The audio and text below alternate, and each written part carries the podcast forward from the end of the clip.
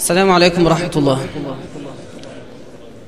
الحمد لله رب العالمين نحمده ونستعينه ونستهديه ونستغفره ونعوذ بالله تعالى من شرور أنفسنا ومن سيئات أعمالنا وأصلي وأسلم على سيدي محمد وعلى آله وأصحابه أجمعين وارض اللهم عنا معهم أجمعين اللهم أمين وبعد. آه على فكرة الساعة اللي إحنا بنقعدها هنا لها ميزان. إن شاء الله. عند الله في يوم القيامة وفي الدنيا. فيعني ما تستقلش. انت بتقعد وقت قصير فعلا.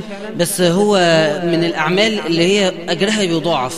وقت قصير وأجر كبير. كأن ربنا عز وجل بيقول لك اعمل القليل وأنا هديك الكتير. بس اعمل بس القليل دول.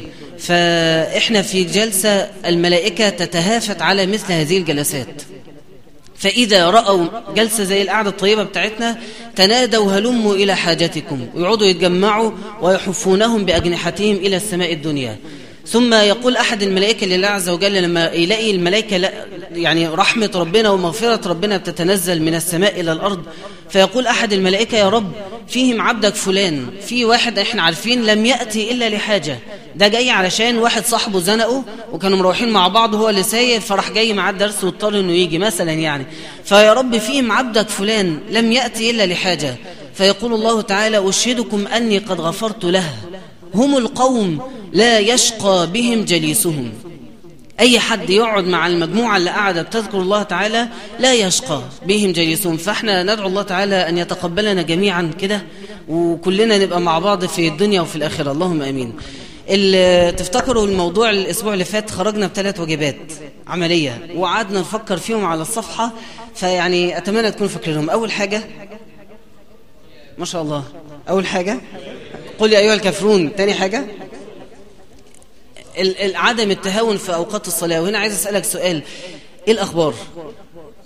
إيه الأخبار؟ يعني إحنا حافظين وفاهمين وكل حاجة. عملنا بقى ولا ما عملناش؟ هو ده المهم. فقراءة الكافرون جميل.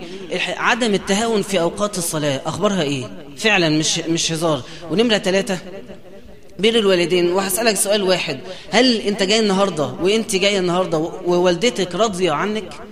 ولا ولا في كان حصل شد؟ طب الأسبوع اللي فات إيه الأخبار؟ خلي بالك حتى الصحابة اللي هم اسمهم صحابة لم يشفع لهم صحبتهم للرسول إن إن هو لو في بينهم مامته مشاكل أن يختم له بخاتمة سيئة. ولحد ما ربنا عز وجل عافاه وأنتم عارفين القصة. فيعني نتمنى إن إحنا لما بنتفق على أمور عملية نقدر ننفذها بإذن الله. صلى على رسول الله صلى الله عليه وآله وسلم. المرة اللي فاتت اتكلمنا عن سوء الخاتمة.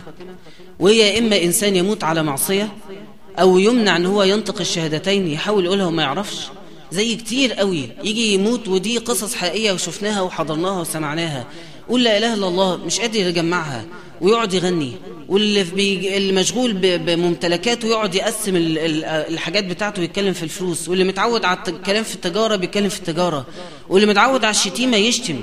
ويغلط لأن الموت له كرب وله شدة. فالموت على معصية أو أن يمنع الإنسان أن ينطق بشهادتين. وده كانت الأسباب بتاعتها الرئيسية اللي اتكلمنا فيها. التهاون في الصلاة. الناس اللي مكبرة دماغها في الصلاة. الناس اللي بتتعامل مع الصلاة هو الصلاة إيه الهدف منها؟ إن أنا اخلاقي تبقى حلوة أنا اخلاقي عشرة على عشرة. أصلي ليه؟ فالصلاة تهاون فيها كعبادة في حد ذاتها مما يضيع على الإنسان الخاتمة الحسنة.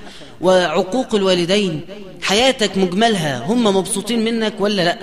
لو مش مبسوطين تبقى في مشكلة كبيرة. مهما كانت عبادتك إيه؟ ومهما كنت قريب من ربنا بس هم راضين ولا مش راضيين؟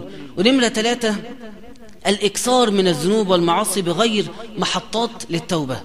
واحد زي ما قلنا المرة اللي فاتت واحد بقاله سنين مصاحب واحد سنين بيشرب سجاير واحد سنين بيعمل حاجات معينة من الحرام وما بيفكرش يوقف مش بيخطر على باله يوقف. ما فيش حتى كده رمضان يعدي عليه فيتوب ويندم شوية إن شاء الله لو رجع بعد شهر شهرين بس بتقف مع نفسك ولا لأ؟ لو مش بتقف مع نفسك يبقى أنت في وضع خطر. فالإغراق في المعاصي وعقوق الوالدين والتهاون في الصلاة ثلاث أسباب الأساسية لسوء الخاتمة والعياذ بالله. والنوع الآخر من سوء الخاتمة الموت على كفر. ودي الأدهى والأمر لأن على الأقل الأول له أمل أن هو يدخل الجنة. إن شاء الله يعني ربنا ممكن يعافينا جميعا بس على الأقل له قسط من العذاب ثم بعد ذلك إلى الجنة لأنه يشهد الشهادتين. أما اللي يموت على كفر فده ليس له أي أمل. فأخطر حاجة الواحد يموت على كفر وليست بعيدة عن أي إنسان وليست بعيدة عن حتى يعني ال الإنسان ممكن يبقى في النهاردة الصبح صالح وبالليل يبقى كافر زي ما قال النبي صلى الله عليه وسلم. يصبح الرجل مؤمنا ويمسي كافرا. فدي من أسبابها الرئيسية أن الإنسان لا ينشغل بأي شكل من أشكال بالآخرة. يعني إحنا إيه اللي بيخلينا نتكلم عن الآخرة كل شوية ونذكر بها؟ إيه اللي يخلي زي ما قلت قبل كده الرسول مثلا لما واحد ضيع منه حاجة دعاء الحاجة اللي ضاعت منك عشان تلاقيها بتدعي تقول إيه؟ يا جامع الناس ليوم لا ريب فيه يا رب يا اللي هتجمعنا يوم القيامة؟ رد عليا ضلتي. إيه علاقة يوم القيامة بإن حاجة ضايعة مني؟ ما هي هي دي العلاقة. إيه علاقة اللهم بارك لنا وأنا جاي آكل أقول وقينا عذاب النار؟ هي دي العلاقة. إن أنت كل حاجة تحاول تفكرك بالآخرة. الإنسان الغايب تماما عن الآخرة. وعايش حياته بالطول والعرض ولا شاغل باله بأي حاجة قد يتعرض لفتنة قبل الموت فيموت كافرا والعياذ بالله. لكن اللي إحنا عايزين نطلع منه بقى اللي هو الكلام بتاع النهارده هل في أمل بعد القعدة الجميلة المظلمة دي؟ هل في أمل؟ هي لا على فكرة هي مش مظلمة. إحنا بس بنقول وقائع وحقائق عشان كل واحد ياخد باله. لكن الأمل في إن إحنا ننجو أكتر كتير من إن إحنا لا ننجو بإذن الله تعالى فيعني تعالوا بقى نستمع إلى حسن الخاتمة.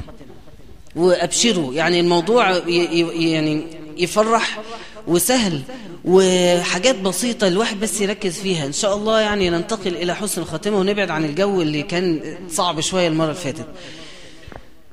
الإمام أبو زرعة الرازي أحد علماء المسلمين راجل حياته كان ماضيها في العلم والتعلم والتعليم والنصح نصح الآخرين والأمر بالمعروف والنهي عن المنكر دي كانت حياته.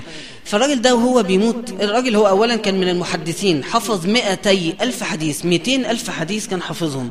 ففي مرضه الذي مات فيه كان على فراش الموت. وسكرات الموت تأخذه كل شوية يروح في غيبوبة ويرجع تاني. وتلامذته متجمعين أعداد متجمعة حوله. وهو حفظهم حديث عن الرسول عن فلان عن فلان عن فلان.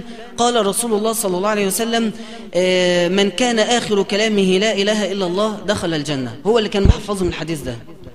وهم مستحيين. يعني حاسين ما يصحش نقول للإمام أبو زرعة قول لا إله إلا الله ما, تجيش. وفي نفس الوقت ما ينفعش ما نقولهاش. أحسن افرض ناس يقولها ولا افرض ما خدش باله. فيقعدوا واحد واحد يقعد يقول إيه؟ عن فلان عن فلان ويسكتوا. واحد تاني يوم جاي قايل مزود واحد كمان عن فلان عن فلان عن فلان ويسكتوا. انت تفتكر واحد في سكرات الموت هيعرف يكمل؟ هيعرف يفهم هما يقصدوا إيه ولا هيبقى قاعد في معاناة؟ اطمن ده اللي عايز أقوله. إن الله لا يضيع أجر من أحسن عملا أنت عملت إيه؟ مش عملت صالح؟ اطمن ما تقلقش. فقعد يسمع منهم فقام في في مرة من المرات اللي قام فيها من إغماءته فقال عن فلان عن فلان عن فلان عن فلان عن رسول الله أنه قال من كان آخر كلامه لا إله إلا الله دخل الجنة ثم مات. قال الحديث بنصه كاملا ثم مات رضي الله عنه وأرضاه. القلوب قلبك وقلبي وقلب كل واحد فينا عامل زي الأسفنج. اللي انت بتشربه فيه بيشربه. فهو كان شارب الأحاديث. فلما اتضغط عليه سنة راح اتعصر طلع أحاديث. طلع كلام طيب طلع قرآن طلع ذكر طلع لا إله إلا الله. انت قلبك شارب إيه؟ هنا بقى خطورة الأغاني. مش الأغاني بقى حلال وحرام سيبك من الجو ده. خلينا نتكلم الأغاني. أنت بتسمع أغاني كتير صح؟ طيب وبعدين لما تموت هتفتكر إيه؟ بتذكر ربنا قد إيه؟ مين أكتر؟ ذكرك لله عز وجل؟ بتقول أذكار صباح ومساء وبتقرأ قرآن وبتختم الصلاة؟ ولا ما بتعملش ولا حاجة وقاعد بتسمع أغاني؟ ما هو الإناء ينضح بما فيه. كوباية هتقعد تملاها مية. لو مليتها للآخر هتوقع حاجة ساعه ولا هتوقع مية؟ هتوقع مية. لو انت مليتها مية معكرة هتوقع مية معكرة. لو مليتها مية نظيفة هتطلع مية نظيفة. فالإناء ينضح بما فيه. القلوب كالإسفنج. أي حاجة هتتملى فيها هي الحاجة اللي هتظهر عند الموت على لسان صاحب هذا القلب. فقلبك شارب إيه؟ في واحد قلبه شارب شتيمة. واحد كل هزاره مع صحابه كل كلامه كل تعليقاته كل كومنتاته على الفيسبوك وكل حاجة بيقولها في أي حاجة. لازم فيها شتيمة. خطر. واحد كل كلامه عن البنات. كل هزاره على البنات وأي بنت تعدي ما يسيبهاش ولازم يعلق ويدقق ويتكلم في التفاصيل. ده اللي انت قلبك شربه خلي بالك. واحد كل حياته عبارة عن سخرية من الناس والبنت مثلا كل حياتها اللي رايحة واللي جاية قدامها قاعدة بتقلس عليها. قلبك شرب السخرية من الآخرين. واحد شارب الأغاني زي ما بقول وواحد شارب القرآن. واحد بيحفظ قرآن. شاب وفي سن العشرينات وبيحفظ القرآن فقلبه شرب القرآن. واحدة مش بتفوت فرض إلا وتختم الفرض بعد كل مرة. فدي قلبها شرب الذكر وشرب اسم الله عز وجل فالإناء سينضح بما فيه. لازم تبقى عارف كده. وتبقى مطمن على قد ما بتملى نفسك على قد ما هيظهر على الآخرة. الأعمال بالخواتيم بس ربنا لن يضيع أجر من أحسن عملا. سيدنا عبد الله بن إدريس أحد العباد المشهورين في تاريخ المسلمين اشتد عليه الكرب عند الموت فأخذ يشهق ويشتد الكرب عليه والروح تخرج والألم ظاهر على جسده فبنته واقفة على رأسه بتبكي ويعني حس أن أبوها في كرب عظيم فقال لها يا بنيتي لا تبكي فإني قد ختمت القرآن أربعة آلاف مرة من أجل هذا الموقف. أربعة آلاف مرة. كل مرة أفتح آية أفتح صفحة في القرآن بالي مشغول يا رب نجيني عندما يأتي الموت. يا رب ثبتني عندما يأتي قبض الروح. يا رب أعرف أقول لا إله إلا الله. فواحد بيقرأ القرآن أربعة آلاف مرة في بيته علشان لما يجي له الموت وهو متوقع يجي له هو في البيت في في فيأتي الموت في المكان الذي كان يصعد منه القرآن. أنت متخيل لما ملك الموت يقرب من فم عبد صالح ويجد رائحة الفم رائحة قرآن؟ أصل إحنا في حاجات إحنا مش بنشمها لكن الملائكة تشم هذه الروائح. الملائكة تشم روائح الطاعة وتشم روائح المعصية.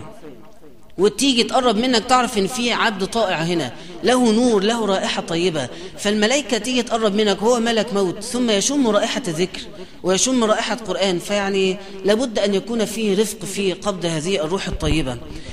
آه عامر ابن عبد الله ابن الزبير حفيد الصحابي الجليل الزبير بن العوام.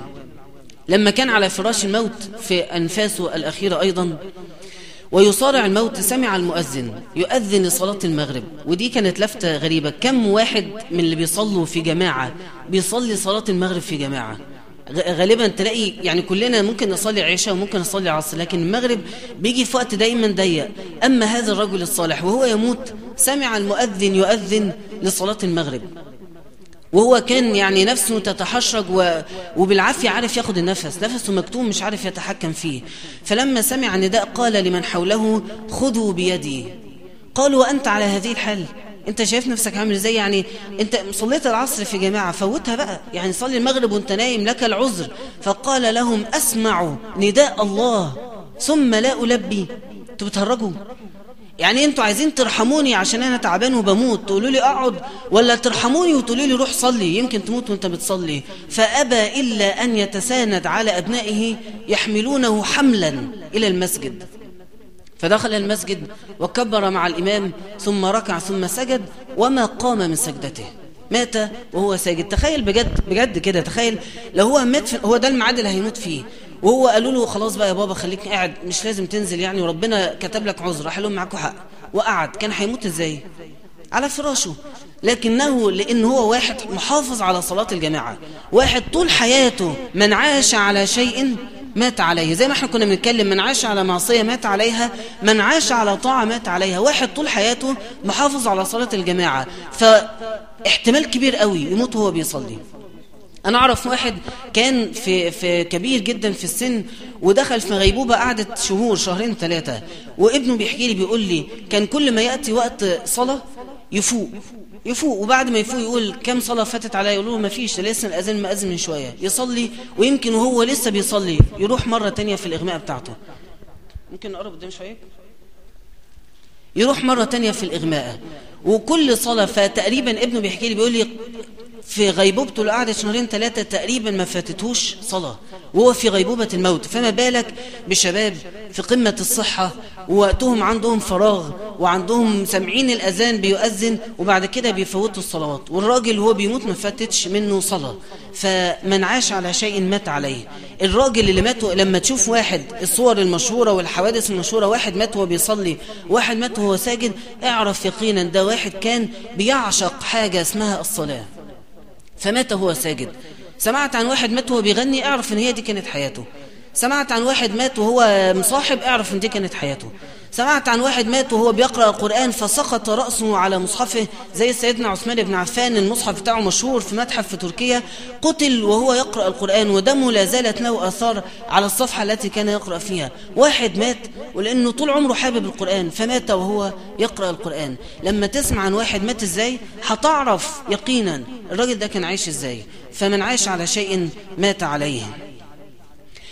في قصة حصلت حديثا واحد شيخ بيغسل الأموات ف اتصل بيه ناس بالليل وقالوا له واحد اتصل بيه شاب قال له بكرة الصبح عايزك الساعة 9 عند المستشفى كذا لأن أخويا مات فضروري تيجي. قال له حاضر يا ابني.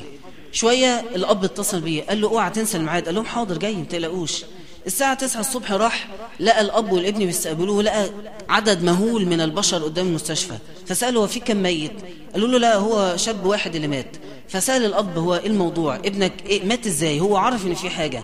لما العدد ده كله يتجمع في يوم سبت هو كان يوم سبت علشان واحد مات الساعة 9 الصبح يبقى الشاب ده ليه قصة مش شاب عادي. ف سأل الأب هو إيه اللي حصل بالظبط؟ مات إزاي؟ فقال أنا عادي أنا إمبارح أنا وولادي نازلين نصلي الجمعة فنزلنا وحضرنا الخطبة وصلينا وركعنا وسجدنا كلنا قمنا من السجود إلا ابني ما قامش من السجود. ثم غسله الرجل وكفنه وطلع وراه في الجنازة ودفنوه. بس هو مصر يعرف ده كان عايش إزاي. هو عرف هو مات إزاي. عايز أعرف بقى كان عايش إزاي. هو ده المهم. إيه اللي عمله؟ إيه اللي إحنا ممكن نعمله عشان نموت كده؟ لأن أنت لازم تبقى عارف إن دي بوابة الآخرة.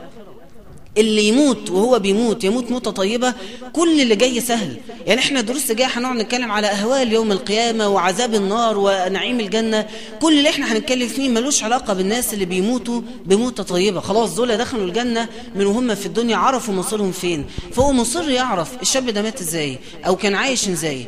فسأل أحد أقاربه فقال إحنا الشاب ده عادي شاب عادي جدا 28 سنة.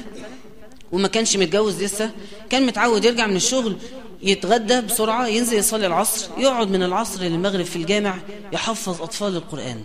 بس.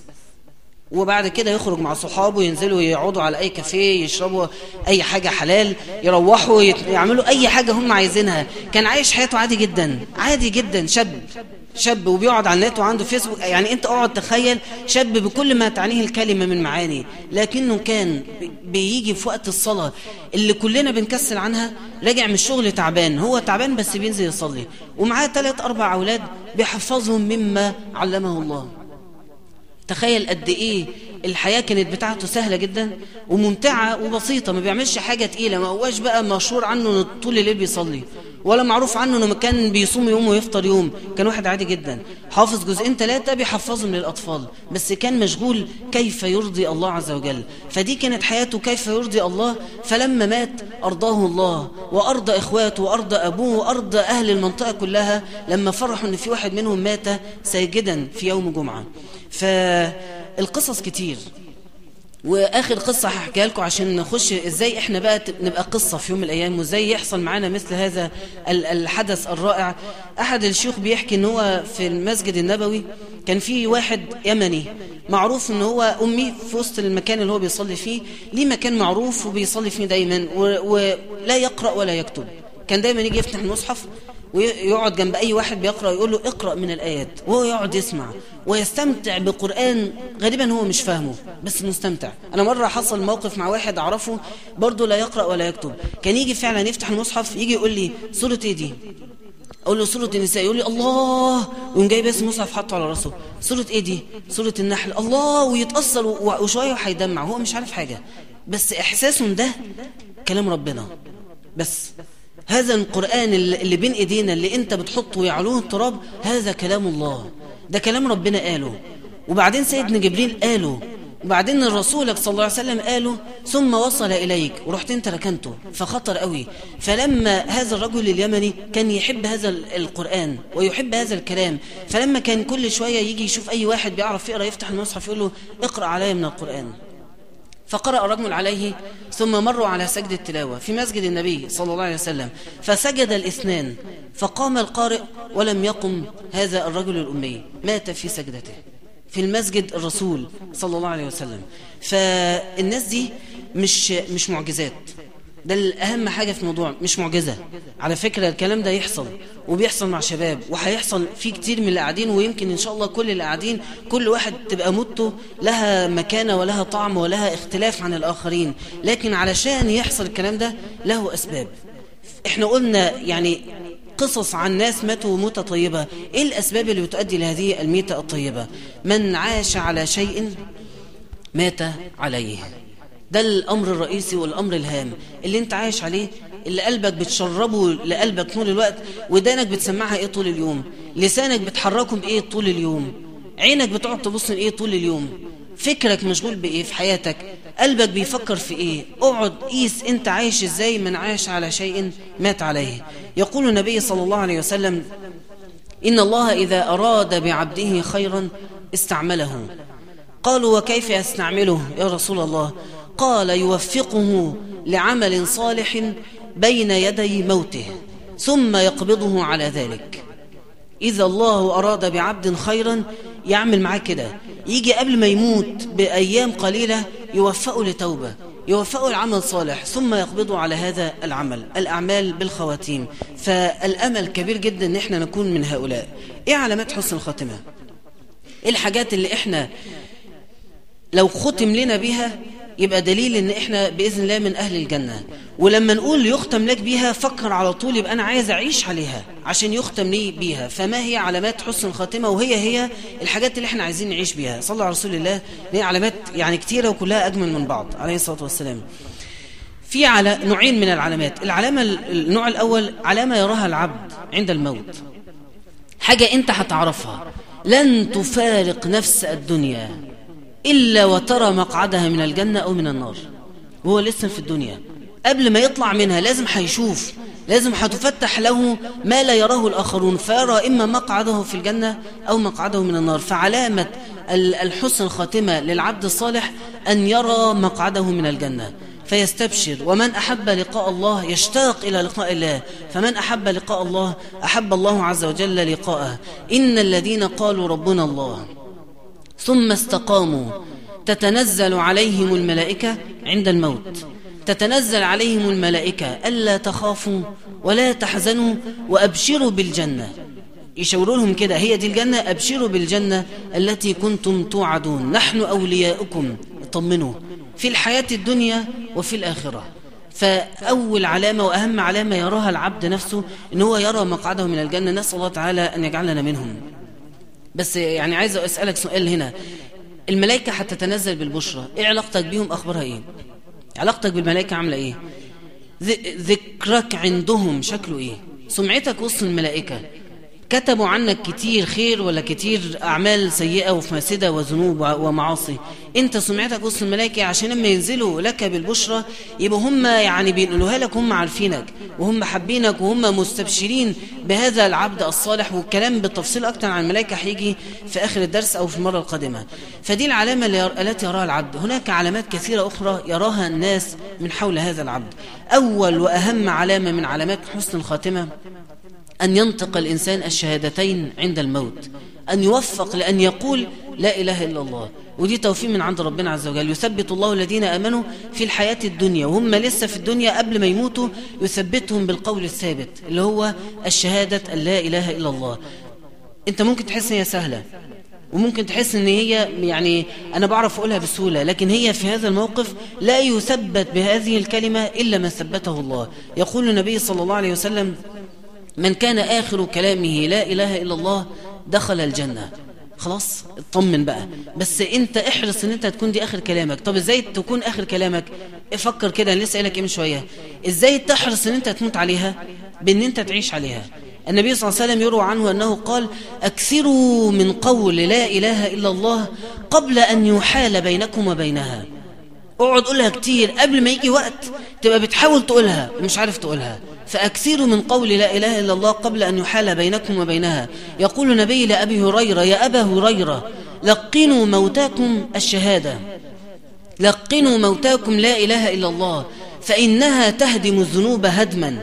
قال يا رسول الله يعني هو لو واحد قالها عرف يقول لا إله إلا الله وهو داخل على الموت بذنوب بس ربنا وفقه إن هو يقولها تهدم الذنوب كل اللي عمله يتهد ولا يعلو إلا قول الحق أو إلا كلمة الحق وشهادة الحق. هي دي اللي تعلو كل الأشياء. فقال أبو هريرة يا رسول الله هذه للأموات هي بتهدم الذنوب للأموات فكيف بالأحياء؟ طب لو واحد عايش ولسه بيقولها قال هي أهدم وأهدم.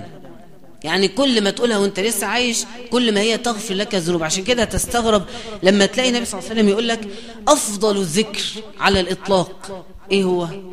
لا إله إلا الله. تلاقي كل الذكر اللي فيه أجر عظيم جدا كلمة لا إله إلا الله مشتركة فيه. وانت داخل السوق لو واحد داخل المول أو داخل يعمل شوبينج في أي مكان راح قايل الدعاء اللي هو يكتب له باللغة الجديدة يكتب له مليون حسنة ألف ألف حسنة ويمحى عنه مليون سيئة ويرفع له كذا درجة. إيه الذكر اللي بيقوله؟ إيه هو داخل السوق؟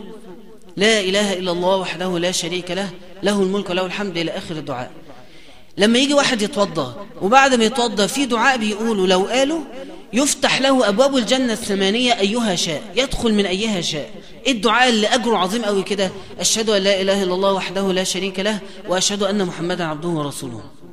في ذكر لو واحد قاله في اليوم مئة مرة يقول الرسول كتب له مئة حسنة محيت عنه مئة سيئة ولم يأتي أحد بأفضل مما جاء به في هذا اليوم إلا رجل زاد عليه. حديث متفق عليه. حاجة لو انت قلتها 100 مرة ما حدش في الدنيا دي يبقى عامل حاجة أكتر منك إلا لو واحد كتر عن العدد بتاع المية اللي انت قلته. الذكر ده عبارة عن إيه؟ لا إله إلا الله وحده لا شريك له له الملك وله الحمد وهو على كل شيء قدير. فدايما تلاقي الذكر العظيم هتلاقي فيه جملة مشتركة هي لا إله إلا الله. حتى إن النبي صلى الله عليه وسلم أخبر ما من يقول النبي صلى الله عليه وسلم أن رجل يأتي يوم القيامة بتسعة وتسعين سجل من الذنوب. كل سجل مد البصر. يعني يتفتح له كده ورقة كانت مقفولة تتفرد لحد منتهى بصره. مكتوب فيها عمل وسوى وبص وشتم وقال وكل الذنوب بتاعته مكتوبة. ثم تأتي بطاقة صغيرة. عليها كلمة لا إله إلا الله قالها. فيقول النبي صلى الله عليه وسلم توضع سجلات الذنوب في كفة السيئات وتأتي البطاقة في كفة الحسنات. فتطيش كفة السيئات فإنه لا يعلو فوق اسم الله شيء. فيش حاجة تعادل أن تقول لا إله إلا الله فأكثروا من قول لا إله إلا الله قبل أن يحال بينكم وبينها. قولها كتير بقى. وانت داخل أي مول قولها. وانت بتقول أذكار قولها وانت بتخلص صلاة هتقولها. في كل الأوقات حاول تبقى كلمة لا إله إلا الله هي الحاجة اللي انت لو قاعد فاضي بتقعد تقولها كل شوية. لا إله إلا الله. أكثروا من قول لا إله إلا الله قبل أن يحال بينكم وبينها. أو لكم حصل موقف جميل أو, أو يعني قصة كده جميلة سريعة. سيدنا حذيفة بن اليابان وهو كاتم سر الرسول. الرسول كان بيقول له كل الأخبار وكل الأسرار. وكان سيدنا حذيفة حريص أنه يسأل الرسول على علامات يوم القيامة. وهيحصل إيه؟ وإيه العلامات الساعة؟ وإيه التطورات بتاعتها؟ وإيه قبل إيه؟ فكان دايما يسأل الرسول. فكان يقعد ينقل للصحابة أو التابعين اللي هو اتعلمه من الرسول. فقال لهم إنه يسرى على كتاب الله في ليلة. يجي على كتاب الله عز وجل في ليلة في أواخر أيام الدنيا فتمحى كل أثار للقرآن حتى من صدور الناس. فلا يبقى أحد يعرف كلمة من القرآن إلا كلمة لا إله إلا الله. يأتي كبار السن في, في أواخر الزمان. يأتي كبار السن الناس الكبار قوي في السن يقولوا قد سمعنا كلمة كان أجدادنا يقولونها لا إله إلا الله ولا يعرفون شيئا من الدين غيرها. فأحد التابعين اسمه صلة. فقال يا حذيفة أتنفعهم؟ يعني واحد لا عارف يعني إيه صلاة ولا صوم ولا أي حاجة بس هو يسمع إن كان بيقعدوا يقولوا لا إله إلا الله فبيقعد يقولها كل شوية. قال صلة يا حذيفة أتنفعهم؟ فأعرض حذيفة مش راضي يجاوبه. حس إن الإجابة تنفعش تتقال على ملأ. أدينا إحنا بقى إيه بنقولها على ملأ. فأعرض حذيفة فسأله صلة هو لما لقى أعرض بس مسك فيها قال له لازم أعرفها. فقال يا حذيفة أتنفعهم؟ وهم لا يدرون ما صيام ولا صلاة ولا صدقة. هم بس بيقولوا لا إله إلا الله هي كده خلاص تتقال ودي هتنفع. فأعرض عنه حذيفة مرة تانية فسأله الثالثة فقال يا صلة تنفعهم. يا صلة تنفعهم. ما داموا يقولون لا إله إلا الله تنفعهم. ولو قعدوا مليون سنة في العذاب لكنها على الأقل تخرجهم من النار في يوم من الأيام ثم تذهب بهم إلى الجنة. فأكثروا من قول لا إله إلا الله قبل أن يحال بينكم وبينها. دي العلامة الأولى من علامات حسن الخاتمة. العلامة الثانية حسن الظن بالله. يقول النبي صلى الله عليه وسلم لا يمتن أحدكم إلا وهو يحسن الظن بربه. قالها قبل أن يموت بثلاثة أيام. عارف يعني إيه؟ يعني إيه قبل ما يموت بثلاث أيام؟ يعني هو ما كانش لسه مات. ما كانش لسه دخل في سكرات الموت. يبقى معنى كده إيه؟ كان عايش بيحسن الظن بالله. فبعد ثلاث أيام لما جاله الموت مات وهو يحسن الظن بالله. فمعنى كده لما الرسول يقول لك لا يموتن أحدكم إلا وهو يحسن الظن بربه معناها وانت عايش إياك إياك أن تيأس من رحمة الله. أوعى تفتكر في لحظة إن ذنوبك هي هتضيعك لا الذنوب يغفرها الله عز وجل بس أنا أتوب. المهم إن أنا أتوب لكن رحمة الله وسعت كل شيء. فوق ما تتخيل. ربنا أرحم بيك فوق ما تتخيل. أوعى تيأس. لما تلاقي نفسك وصلت للذنوب كتيرة قوي وحاسس إن ما خلاص بقى بايظة بايظة وهتبدا تفرط في الفرض وفي الصلاة وتبدأ تضيع حياتك وتقول يعني أنا بشرب حشيش ما جاتش على الخمرة يعني أنا بعمل كذا ما جاتش على كذا. لأ جت عليها. أوعى تيأس وتقع في ذنب أكبر من الذنب اللي أنت فيه. لا تيأسوا من روح الله. لا يموتن أحدكم إلا وهو يحسن الظن بربه. ففي يوم من الأيام يدخل النبي صلى الله عليه وسلم على شاب وهو يموت. شاب لو عايش حياته زي الشباب فبيموت عامل ذنوب بس عنده أمل في رحمة ربنا. فقال الرسول يا فلان كيف تجدك؟ فقال يا رسول الله أرجو الله وأخاف ذنوبي. أنا عارف أن ربنا هيسامح بس ذنوبي مخايف منها. فقال النبي صلى الله عليه وسلم ما اجتمعنا في امرئ في مثل هذا الموطن إلا أعطاه الله ما يرجو وأمنه الله مما يخاف. خايف من ذنوبك؟ خلاص مش هتعورك مش هتضايقك مش هتزعلك ذنوبك. ترجو رحمة الله؟ خد رحمة الله. أعطاه ما يرجو وأمنه مما يخاف. فمهم قوي إن أنت تبقى وأنت عايش في علاقتك مع ربنا عز وجل لا تيأس. وافتكر الجملة دي انت ممكن دلوقتي حاسسها ملهاش تأثير قوي. ماشي مش هيأس okay اتفقنا. لا أنا عايزك تفتكرها لما تكون بعيد قوي عن ربنا. لما تحس إن أنت أسرفت على نفسك افتكرها. لا مش هيأس برضه. تحس إن الشيطان طول الوقت بيوز في عقلك بيقول لك أنت ما فيش فايدة فيك هي ضايعة ضايعة عيش حياتك بقى ما تبقاش ضيعت دنيا وآخرة اعمل اللي أنت نفسك فيه في الدنيا ما أنت كده كده مضيعها. لا أنت مش مضيعها. وطالما أنت تحسن الظن بالله أنا عند ظن عبدي بي فليظن بي ما يشاء. فافتكرها قوي عندما تقترب من اليأس. قول لأ رحمة الله عز وجل وسعت كل شيء. يا عبادي الذين أسرفوا على أنفسهم لا تقنطوا من رحمة الله. إن الله يغفر الذنوب جميعا. إنه هو الغفور الرحيم. فده العلامة الثانية من علامات حسن من علامات حسن الخاتمة حسن الظن بالله. لما تبقى قاعد بقى جنب واحد بيموت. لو واحد لا قدر الله ربنا عافينا وإياكم بيموت وانت شايفه بيموت وهو عامل حاجة حرام. بيموت وهو وقت الحرام كان بيموت قدامك.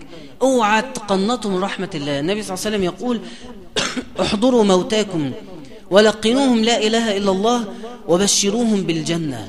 فإن الحكيم العاقل يتحير عند هذا المصرع.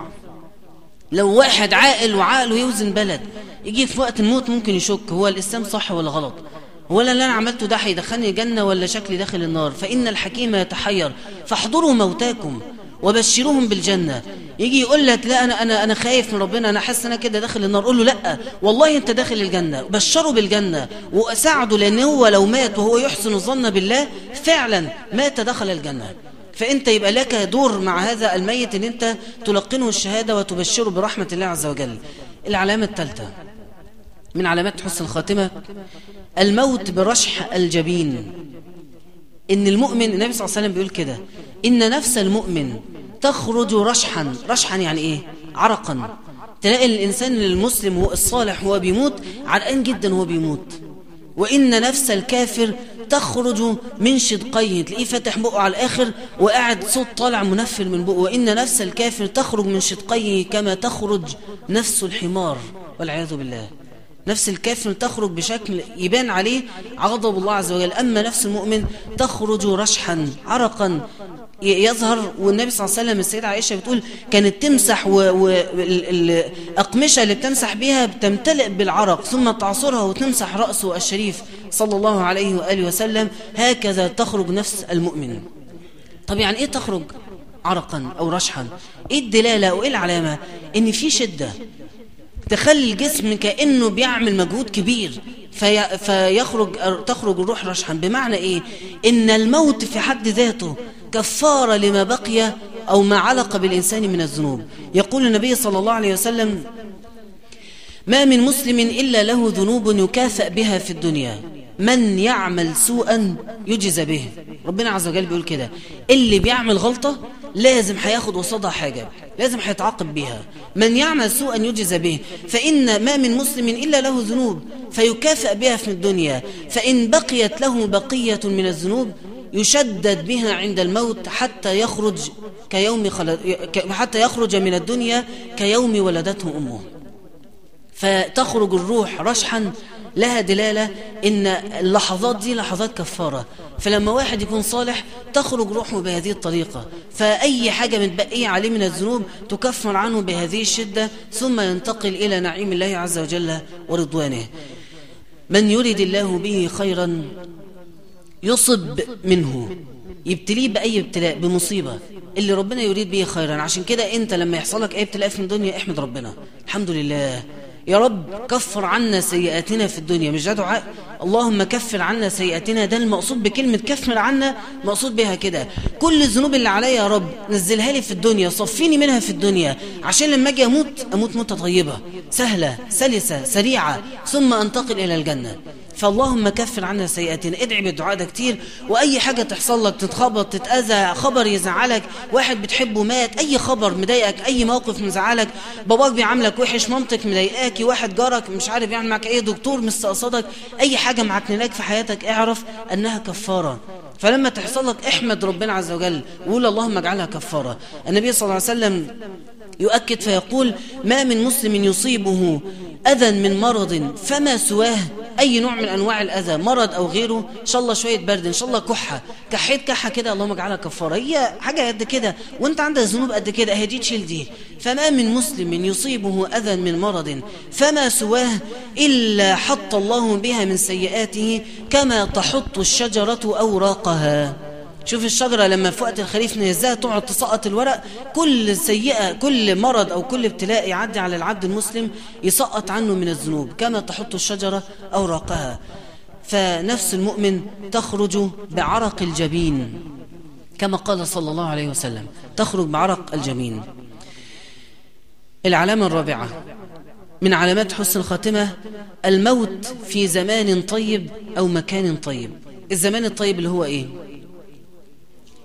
يوم الجمعة أو ليلتها. اللي يموت يوم الجمعة أو ليلة الجمعة وهو إنسان مسلم طبعا في كتير مش مسلمين بيموتوا. لا ملهاش علاقة بالموضوع. فمن مات النبي صلى الله عليه وسلم يقول ما من مسلم يموت يوم الجمعة أو ليلة الجمعة إلا وقاه الله فتنة القبر. يعرف يعني إيه فتنة القبر؟ لا يتسأل ولا يتحاسب ولا يتشدد عليه ولا يفتن في قبره إلا وقاه الله فتنة القبر الذي يموت يوم الجمعة أو ليلة الجمعة. طيب جميل عرفنا. استفدنا إيه؟ عارف استفدت إيه؟ إحنا بنقول من عاش على شيء مات عليه. عيش وأنت تعظم يوم الجمعة. عشان يمكن تأمل إن أنت تموت فاللي أنت عظمته في حياتك ربنا يديهولك عند الموت فتموت يوم الجمعة. اقرأ سورة الكهف فوتهاش انزل بدري روح مشي وكل خطوة لك بها أجر سنة. تقوم ليلها وتصوم نهارها كل خطوة واحدة لك بها أجر سنة في حديث صحيح يقام ليلها ويصام نهارها. احضر قبل الإمام ما يطلع على المنبر. اقعد قريب من الإمام وقريب من المنبر. استمع ولا تلغو ما تقعدش تتكلم ولا تلعب حتى في الحصى اللي على الأرض. وقوم صلي مش بقى تنزل قبل مستني الإقامة تقام عشان تنزل تلحق التشهد وتكمل أنت ركعتين لوحدك. عظم يوم الجمعة. عسى إن اللي بيعظموا يوم الجمعة ربنا عز وجل يتوفاهم أيضا في يوم الجمعة. ده الزمان الطيب. إن واحد يموت في رمضان إن واحد يموت في أيام العشر الأوائل من ذي الحجة أي يوم أو زمان طيب هي علامة من علامات حسن الخاتمة. المكان الطيب اللي هو إيه؟ المدينة أو المسجد أو مكة. أي مكان ربنا عز وجل يحبه فهذه علامة من علامات حسن الخاتمة. النبي صلى الله عليه وسلم يقول من استطاع منكم أن يموت بالمدينة فليمت بها فإني أشفع لأهلها. أول من تشق عنهم القبور بعد الرسول وأبو بكر وعمر أهل البقيع. حتى الصحابة كانوا بيسموهاش مقابر البقيع. كانوا بيسموها إيه؟ جنة البقيع. لأن هي جنة. الصالحون هناك. طب في منافقين فعلا لكن لما واحد يكون مش. يعني رايح حياته مثلا عايشها بعيد ويوم ما يروح عمرة يموت هناك دي علامة طيبة جدا من علامات حسن الخاتمة. فسيدنا عمر كان بيطلب من ربنا إن هو يموت في بلد النبي ومسجد النبي فاطلبها من ربنا. إن أنت يوم ما تموت تموت هناك. ويوم ما تدفن تدفن هناك. فيوم ما تبعث تبعث مع النبي صلى الله عليه وسلم من هناك. العلامة الخامسة من علامات حسن الخاتمة.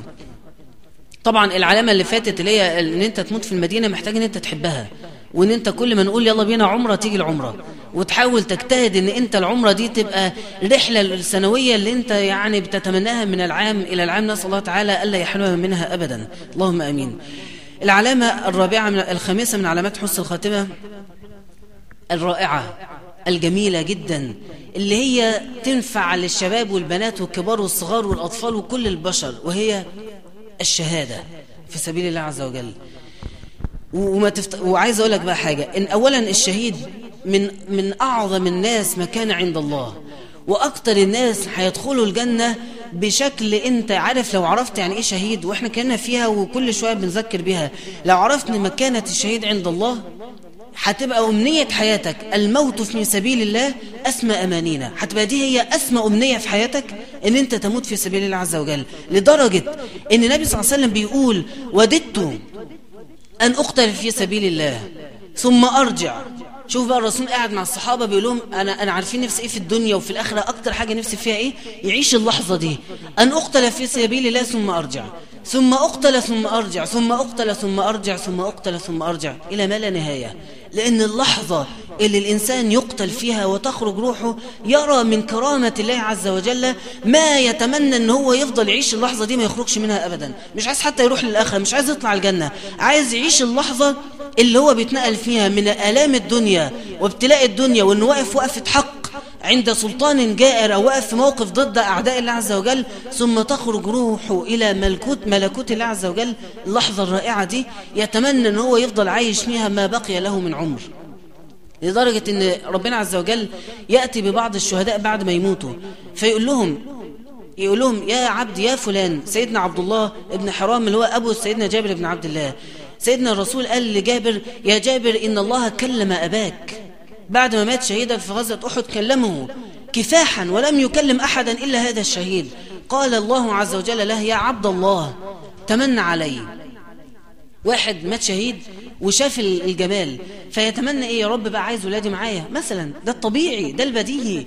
يقول يا رب بقى عايز أدخل الجنة عايز أنطلق في النعيم. فقال يا عبد الله تمنى علي. فقال يا رب أتمنى أن أعود إلى الدنيا فأقتل. ياه للدرجة دي هو هم شافوا إيه؟ هم شافوا إيه بجد؟ طب هم إيه المتعة اللي تخلي الواحد يحب الموت ويحب ضربة السيف ويحب تراب المعركة ويحب العرق ويحب الصراخ بتاع الناس اللي بتؤذى وتجرح وتطعن. إيه الحاجة اللي تخلي واحد من أهل سوريا وهو قاعد بيتعذب ومراته بتغتصب وأولاده بيتقتلوا يوم ما يموت ويقابل ربنا يقول يا رب عايز أرجع تاني أتعذب ومراتي تغتصب وأولادي يتقتلوا. مين؟ إيه الحاجة اللي هيشوفوها؟ إيه النعيم اللي هيشوفوه اللي يخليهم يتمنوا أن يعودوا أقصى أمانيهم أن يعودوا فيقتلوا في سبيل الله؟ الشهادة. اللهم ارزقنا الشهادة. من الآخر أعظم ما يتمناه العبد المسلم الصادق اللي هو فاهم اللي هو عايز يجيب أعلى حاجة في الجنة من الآخر اللي فاهم بجد يتمنى أن يموت شهيدا في سبيل الله عز وجل.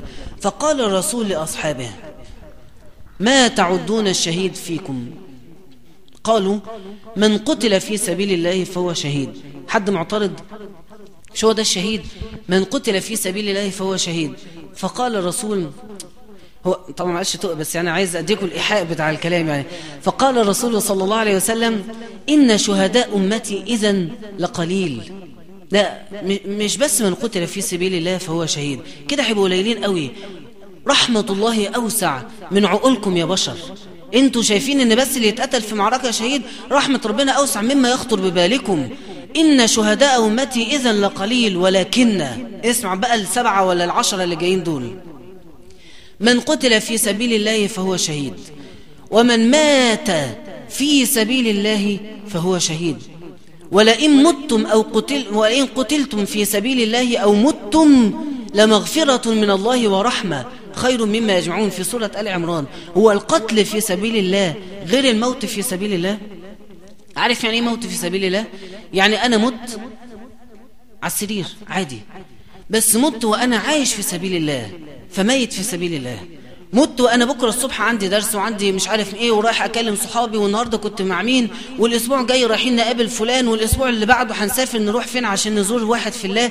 أنا عايش في سبيل الله. فمت لما جاءني الموت أيضا في سبيل الله. فمن مات في سبيل الله فهو شهيد. عشان كده النبي صلى الله عليه وسلم كان يشير لأحد الصحابة. واحد عايش حياته كلها في سبيل الله فيقول لهم هذا فلان شهيد يمشي على الأرض. سيدنا طلحة كان لسه عايش وبيتحرك قدامنا. واحد بني آدم شاب عايش وبياكل ويشرب معانا لكنه شهيد يمشي على الأرض. ليه؟ لأن هو واحد عايش في سبيل الله. فيمكن من الناس اللي قاعدين شهداء. ليه؟ لأن هم يعيشون في سبيل الله. فمن قتل في سبيل الله شهيد. ومن مات في سبيل الله شهيد. ومن مات في الطاعون فهو شهيد. ومن مات في البطن فهو شهيد. اللي يجي له أي ألم في البطن ورم أي ألم من ألام البطن مرض الكبد مرض في الكلى أي حاجة من حاجات الأمراض في البطن ثم يموت بها من رحمة الله عز وجل إنه هو شهيد. تلاقي واحد عايش حياته بيغلط. وبعدين مرض مرض شديد قوي قبل الموت في بطنه. فيبدأ يقرب من ربنا ويصلي. والمرض يشتد والألم يشتد ويكفر عنه كل ذنوب قاعد بيمسح كل اللي عمله. ويجي لحظة الموت لن يأتيه الموت. لما هيحصل له كده دي علامة من علامات حسن الخاتمة. فيموت شهيدا. لأن هو مات بمرض في بطنه. ومن مات في البطن فهو شهيد. والغريق شهيد. اللي يموت غرقان فهو شهيد.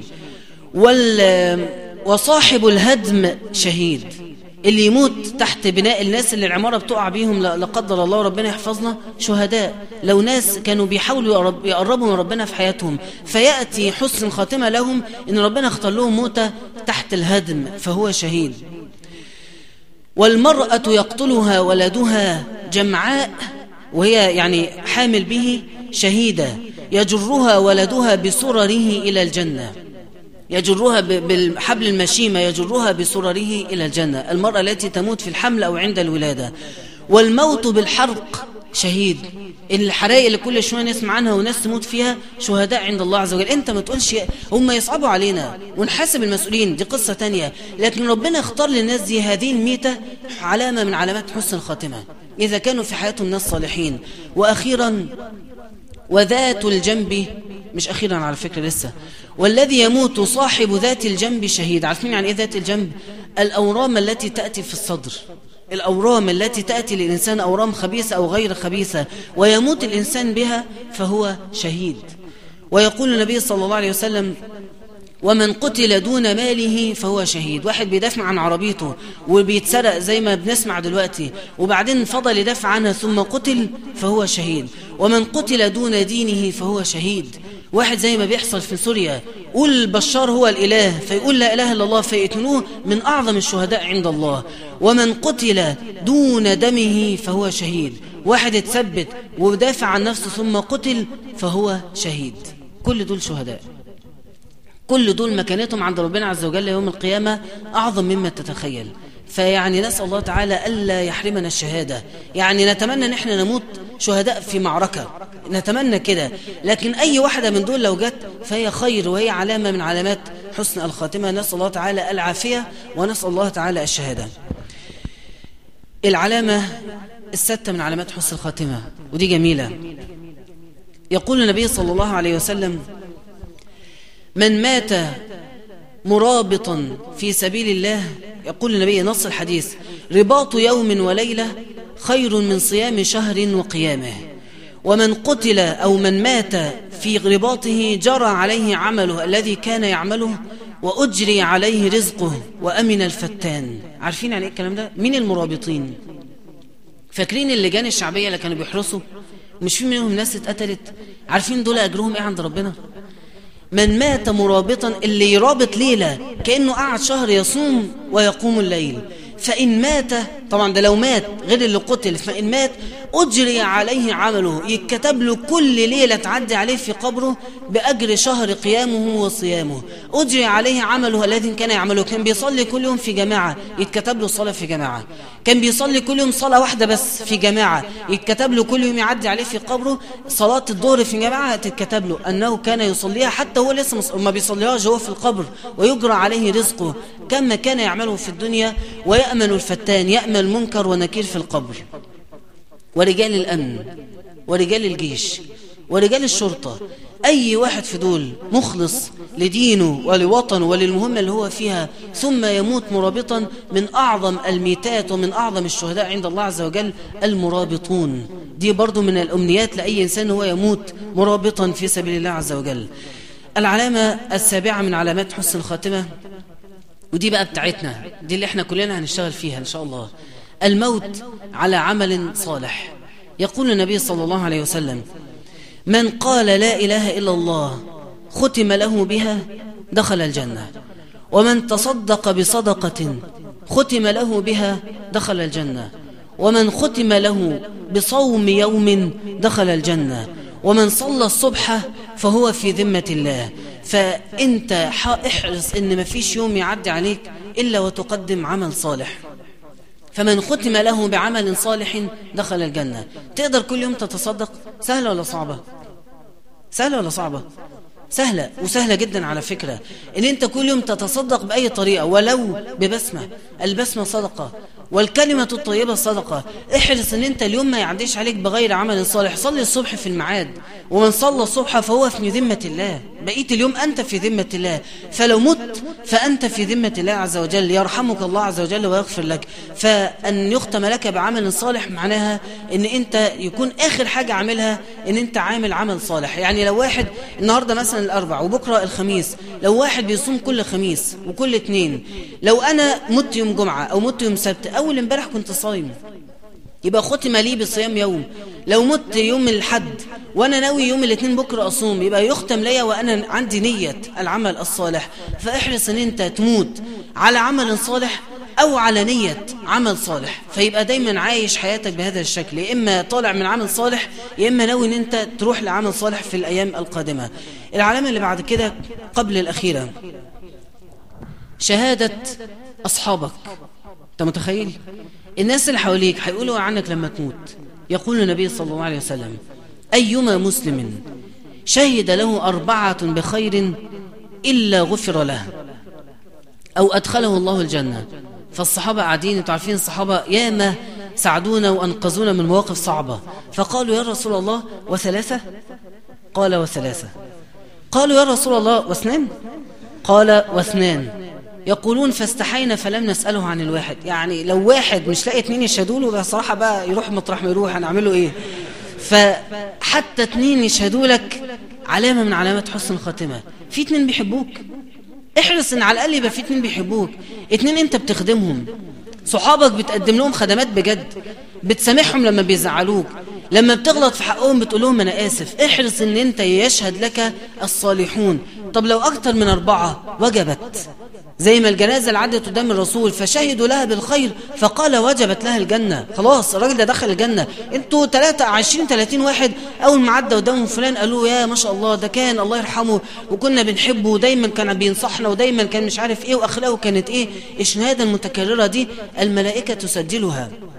ويصعدون بها عند الله فيختم له بخاتمة. هو ما عملهاش. هو ما عملش حاجة حلوة قبل ما يموت. ده مات موت عادية جدا. لكن بعد ما مات ويمكن كان العذاب جاي له تأتي شهادة الصالحين فتحميه من عذاب الله عز وجل. يقول النبي صلى الله عليه وسلم إن الرجل المسلم يموت يعلم الله عنه الشر ثم يشهد له الصالحون بالخير. فيقول الله لملائكته قد قبلت شهادتهم وغفرت له ما أعلم. فاحرص إن أنت ناس تحبك. ان انت ختام اليوم بتاعك وانت داخل تنام فيش حد زعلان منك ولا انت زعلان من حد. ودي لوحدها من أسباب دخول الجنة. الذي يبيت وليس في صدره شيء لأحد من المسلمين ولا في صدر أحد من المسلمين شيء تجاهه. واحد بينام كل يوم وهو حريص إنه بيصالح الناس. مفيش أرحام متقطعة. مفيش جاره زعلان منه. مفيش واحد صاحبه متضايق منه. ما بيعرفش يخاصم حد. اتعاركت مع واحد آه أول اليوم قبل ما أنام. إن شاء الله ابعت له رسالة. أقول له عديها. خلاص. فكك النهارده اللي حصل ده كأنه ما حصلش. أي حاجة. المهم اليوم يعدي وأنا مش زعلان من حد ومحدش زعلان مني. فإن شهدوا له بالخير وجبت له الجنة. وأخيرا العلامة التاسعة من علامات حسن الخاتمة ودي من من الحاجات الجميلة جدا صلاة الجنازة. صلاة الجنازة في حد ذاتها من علامات حسن الخاتمة. طب ما كلنا هيتصلى علينا جنازة. تخيل بقى إن في ناس ممكن ما يتصلاش عليهم جنازة. لو واحد مات وهو بره ربنا اختار له وما تدري نفس بأي أرض تموت. واحد طول عمره عايش وسط أصحابه وأهله والمسلمين وطلع يشتغل بره شهر مثلا في الصيف ومات هناك. وقدر الله أن يموت هناك ولا يصلي عليه إلا اتنين تلاتة وممكن يكونوا مش بيعرفوا يتكلموا ولا مسلمين أصلا كويسين. دي خطر. فأنت اوعى تفتكر لا طب دي بقى ضمناها مفيش حد يضمن حاجة. فصلاة الجنازة من علامات حسن الخاتمة. لو ربنا وفقك تموت بين أهلك أو بين ناس صالحين فيصلون عليك جنازة. يقول النبي صلى الله عليه وسلم في حديث رواه مسلم يقول ما من رجل مسلم يموت فيقوم على جنازته أربعون رجلا لا يشركون بالله شيئا إلا شفعهم الله فيه. واحد يصلي عليه أربعين واحد مش صالحين بس لا يشركون بالله شيئا إلا شفعهم الله عز وجل فيه يعني خير أبواب النجاة. وإحتمالات أن أنت تنجو أكتر كتير جدا من إحتمالات الهلاك. وضحت ولا لأ؟ استبشرت خيرا ولا لأ؟ المهم إن أنت تقدم الخير يعني أنت سمعت أهو كلام من الرسول من ربنا كلام كله خير قدم بقى أنت الخير. طلع من نفسك الحاجة اللي تخلي ربنا يختار لك الموت الطيبة. كل اللي فات ده شهيد في المدينة صحابي مات على طاعة مات صايم مات وهو ساجد كل دول مكانتهم محفوظة عند الله إلا في حالة واحدة بس اللي هي إيه؟ الدين. المديون. لو واحد مات عليه دين يفضل معلق لا يدخل الجنة ولا يدخل النار يفضل واقف مستني إن دينه يقضى عنه. فينفعش واحد ما ينفعش تكون مستلف من واحد كتاب إلا وإنت ناوي ترجعه له أو موصي اللي حواليك أختك مراتك مامتك باباك الكتاب ده بتاع فلان لو مت يرجع له. مستلف من واحد أي حاجة ترجع له. مستلف من واحد فلوس تبقى عارف معرف اللي حواليك أنا مستلف من فلان قد كده. لو مت ترجع له. يقول النبي صلى الله عليه وسلم نفس المؤمن معلقة بدينه حتى يقضى عنه. لو أنت بقى عرفت إن في واحد مات وهو مديون اجري ورا دينه لحد ما تقضيه. ده واحد واقف على باب الجنة مش عارف يدخلها. محروم إنه يدخل الجنة علشان الدين اللي عليه. ساعده انه هو يدخل الجنة يمكن إن شاء الله ربنا يساعدك إنك تدخلها. فإلا الدين.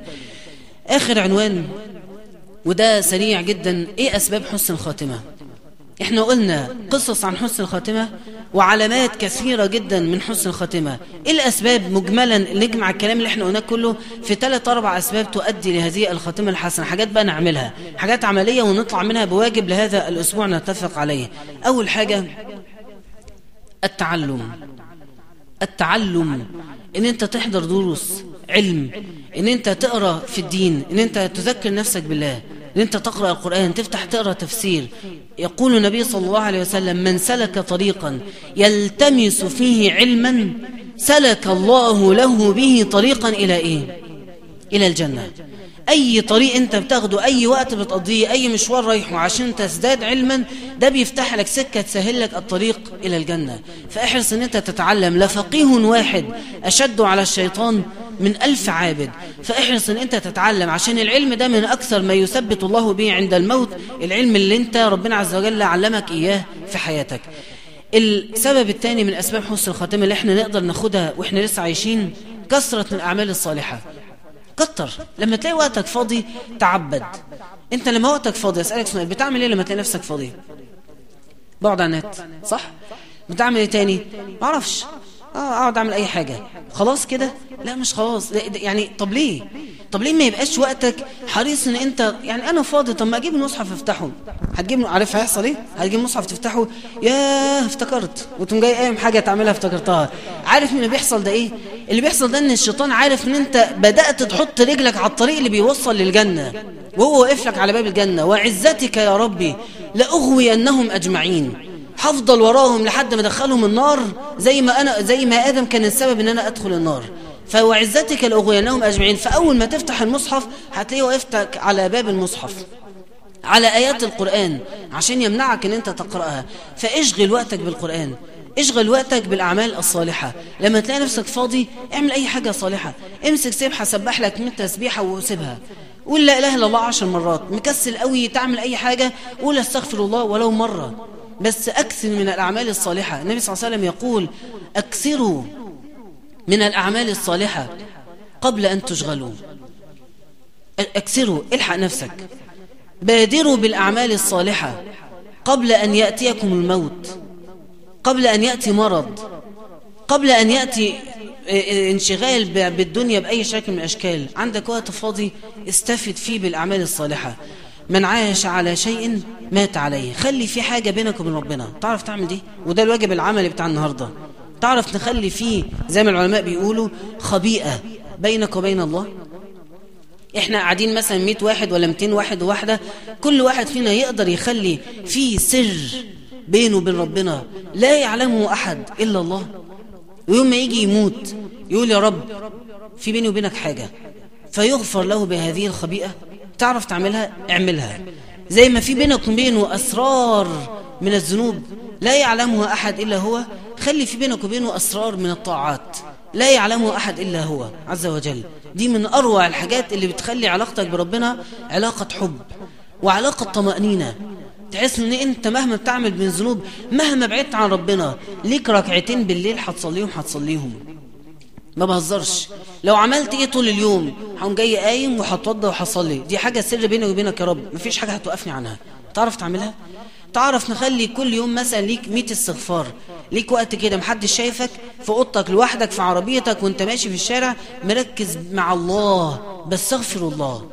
طب أنا بستغفر وبعمل ذنوب بس هستغفر الله. لأن أنا في بيني وبين ربنا سر محدش يعرفه. ولا هقوله لحد ولا حد هيحس بيه. إلا الله عز وجل. تعرف تعملها؟ هو ده الواجب العملي. إن أنت خلي في بينك وبين الله عز وجل علاقة خفية. لا يعلمه أحد إلا هو. وكل الصالحين على مدى الزمان كانت بينهم وبين الله هذه الخبيئة. لدرجة أن أحد أئمة الهدى جاء له رجل يشتكي له يقول له ربنا ابتلاني ومرض وبقالي كذا شهر وتعبان. فهو اضطر بقى يقول له الحاجة اللي بينه وبين ربنا قال له أقول لك حاجة أترى هذه العين لم أبصر بها من عشرين سنة ولم تعلم امرأتي. بقالي عشرين سنة ما بشوفش بعيني اليمين وحتى مراتي ما قلتلهاش. جاله مرض وألم وياخد أدوية وبينه وبين الطبيب وخلص وعينه راحت منه وعايش بعين واحدة مفيش حد يعرف أي حاجة. إلا الله عز وجل صابرا محتسبا هذا الابتلاء عند الله. فاجعل بينك وبين الله سرا لا يعلمه أحد. السر ده قد يكون صدقة. في حد أنت بترعاه من الأيتام عمل صالح بتعمله مفيش حد يعرفه. قد يكون ذكر من الأذكار. قد يكون ركعات من القيام قد يكون قرآن تقرأه قد يكون بر للوالدين. ممكن انت حريص محدش يعرف عنك ان انت كل يوم بتروح تشتري مثلا تروح ما بتعرفش تروح يوم إلا وانت شاري كيسة فيها شوكولاتة ولا شوية أي ملبس أي حاجة وتدخل على مامتك تأكلها. هي مش هتفرق معاها بس انت كل يوم بتعملها دي حاجة بينك وبين ربنا مش عشان حاجة دي عشان ربنا. والثلاثه اللي دخلوا الكهف واتقفل عليهم الغار اللي طلعوا من الكهف عشان كان في واحد بيعمل كده. كل يوم يروح معاه كوباية اللبن.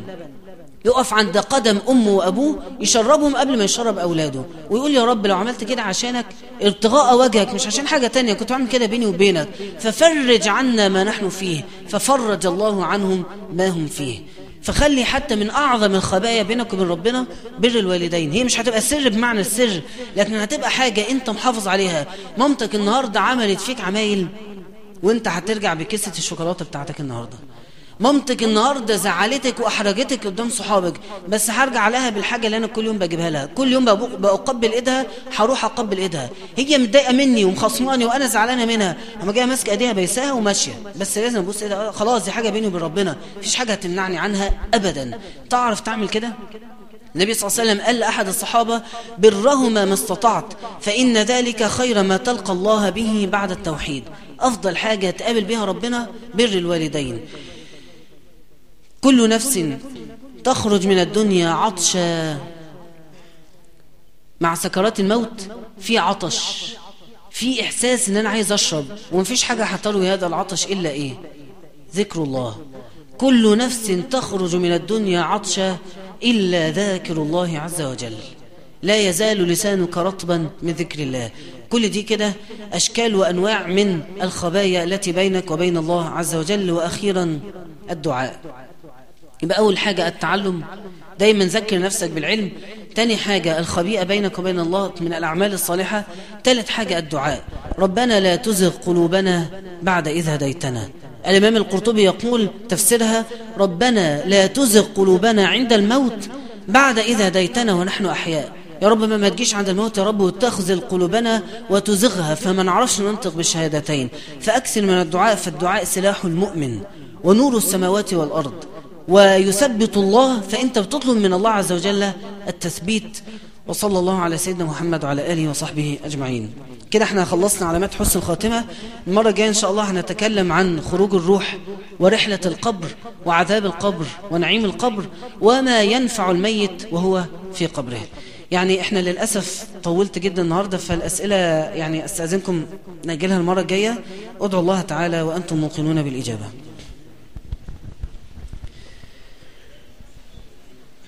يا ربنا لك الحمد كما ينبغي لجلال وجهك وعظيم سلطانك. يا ربنا لك الحمد على نعمة الإسلام ولك الحمد على نعمة القرآن ولك الحمد على المعافاة في الأهل والولد. لك الحمد كله ولك الشكر كله وإليك يرجع الأمر كله. اللهم أقرئ نبينا منا السلام. اللهم أقرئ نبينا منا السلام. اللهم صل وسلم وبارك على حبيبنا محمد. اللهم اجعل خير عمرنا آخرة وخير عملنا خواتمة. وخير أيامنا وأسعدها يوم أن نلقاك. اللهم اجعل يوم موتنا يوم فرحتنا واجعل أول ليلة في قبورنا أسعد ليالينا. اللهم بشرنا بالجنة عند موتنا اللهم نزل علينا ملائكة الرحمة بالبشرى والغفران.